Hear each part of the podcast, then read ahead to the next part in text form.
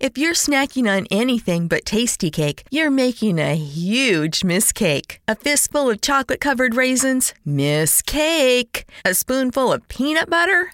Bigger Miss Cake. Or the worst Miss Cake of all, your kid's Halloween candy, and it's April. If it's not Tasty Cake, it's a Miss Cake, because nothing satisfies like a perfectly sweet butterscotch crimpet or rich and creamy chocolate peanut butter candy cake. Tasty Cake, accept no substitutes. Lady Gaga totally candid about her rumored romance with Bradley Cooper, BTS is teaming up with John Cena, and the rockin' AMA performers are revealed. Girl power. This is Billboard News Now, rounding out the top stories for Wednesday, November 6th.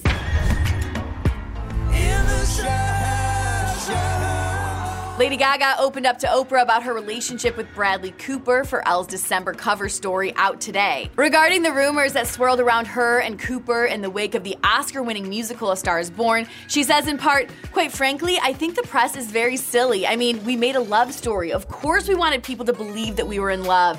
And we wanted people to feel that love at the Oscars. We mapped the whole thing out. It was orchestrated as a performance."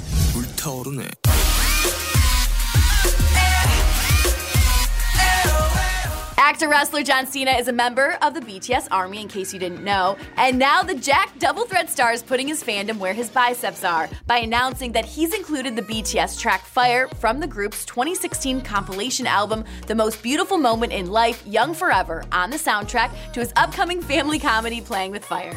Today, Cena tweeted, "I've said before, I admire the message BTS sends through music. BTS Army, you'll hear some familiar Fire in Playing With Fire movie out Friday." With your career, just a little. Move over, fellas. The ladies will own the 2019 AMA's stage. Girl power all the way. Lizzo, Camila Cabello, Billie Eilish, and Dua Lipa will each grace the stage at this year's American Music Awards. This will be Billie Eilish's first performance at the show. She's up for a whopping 6 awards. It will also be Lizzo's first time. She's nominated in 3 categories. The Fabulous Four joined previously announced performers Selena Gomez and Taylor Swift, who's grabbing the AMA's Artist of the Decade award. Like, can you just not skip on my gown? You need to calm down. And of course, Post Malone leads the pack with 7 nods. The 2019 AMAs will air live on November 24th on ABC. For a complete list of nominees and more on all these stories, you can head on over to Billboard.com. And don't forget to review and subscribe to our podcast. For Billboard News Now, I'm Chelsea Briggs.